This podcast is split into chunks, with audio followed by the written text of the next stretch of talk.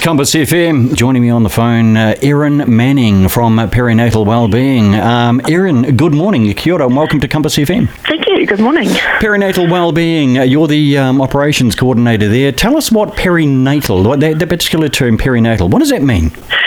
Perinatal is encompassing the whole antenatal and postnatal period. So anytime from conception um, to about sort of 12 to 24 months post birth. Oh my goodness, that's uh, actually uh, that's an incredibly important time for the development of uh, brains in uh, little humans, isn't it? It sure is. Um, that first 2,000 days, which in fact is right up till the age of five, Yep. um, is hugely important and um, quite overwhelming and stressful for a lot of parents. What can we do to take away some of the uh, the, the stress and expectations around, uh, well, you know, being a parent for a start, and then looking at this particular holiday season or, or festive season with everything that's coming down the pike straight at us? Yeah, so there's a lot of expectations, particularly if this is your baby's first Christmas. You know, everybody thinks um, wants to make it a big deal, and um, often people want you to come to them, and they want there to be, um, you know, the baby needs to be shown around everybody, and um, massive expectations. If you've got a young child, they're not really um, understanding what Christmas is anyway. Um, it's like the first birthday; it's really actually about the adults. Yeah. So um, you can take away those expectations. You don't actually have to do anything that anybody else wants. Uh, you can decide to go low key, take the pressure off.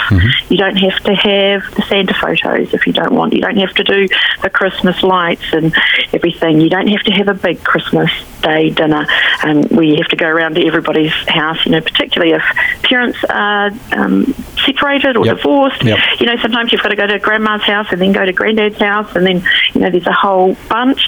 It's actually you can control what you do.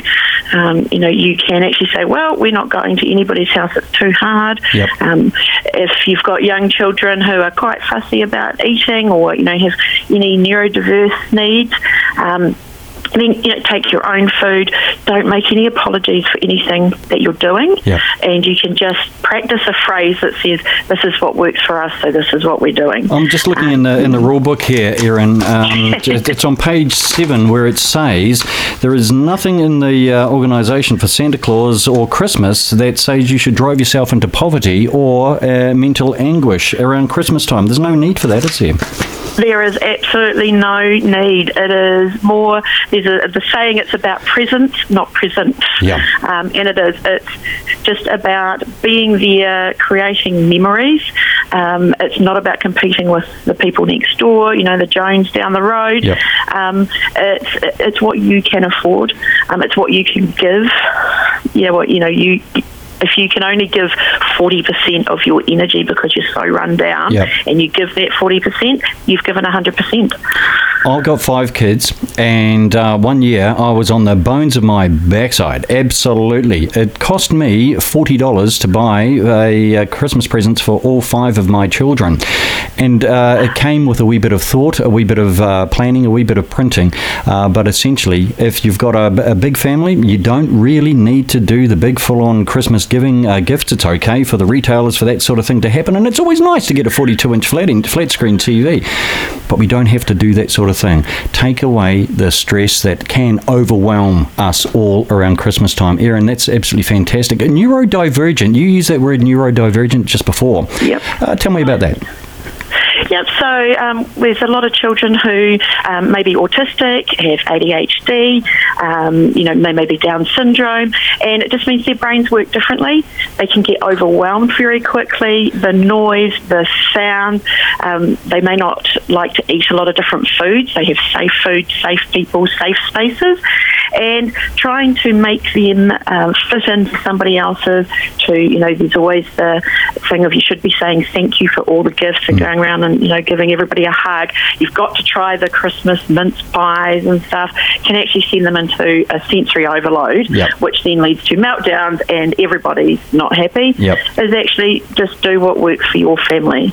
That- if it is taking a lunchbox and some headphones and a screen, then do that. If That's- it's staying at home, do that. Absolute brilliant advice because in my family we have a couple of neurodivergent and I, I sort of knew what it was. I just wanted you to explain it. And you explained it incredibly well that if you have uh, someone in the family who's maybe has Asperger's, a wee bit autism, a, a wee bit, that's, that's might sound disrespectful. I don't mean that.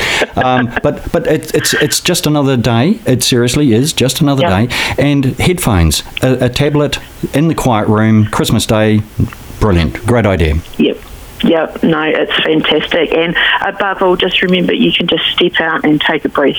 If things get too much, you can actually just step out, have a breath, and then go back in. And that's what I'm going to do when I'm cooking Christmas dinner with three meats, 15 salads, and about seven pavlovas. That's what I'm going to be doing. Taking a breath. Good luck for that. Erin Manning, uh, Perinatal Wellbeing Operations Coordinator. Erin, thank you so much for coming on to Compass FM. We'll keep in contact with you because I quite like what you are doing out in the community. And um, Thank you. bless you for doing it. All the very best to you and your team for Christmas. And we'll look forward to catching up with you in 2024. How does that sound? yep, sounds fantastic. Yep. Merry Christmas to the team. Good on you. Erin Manning, Compass FM.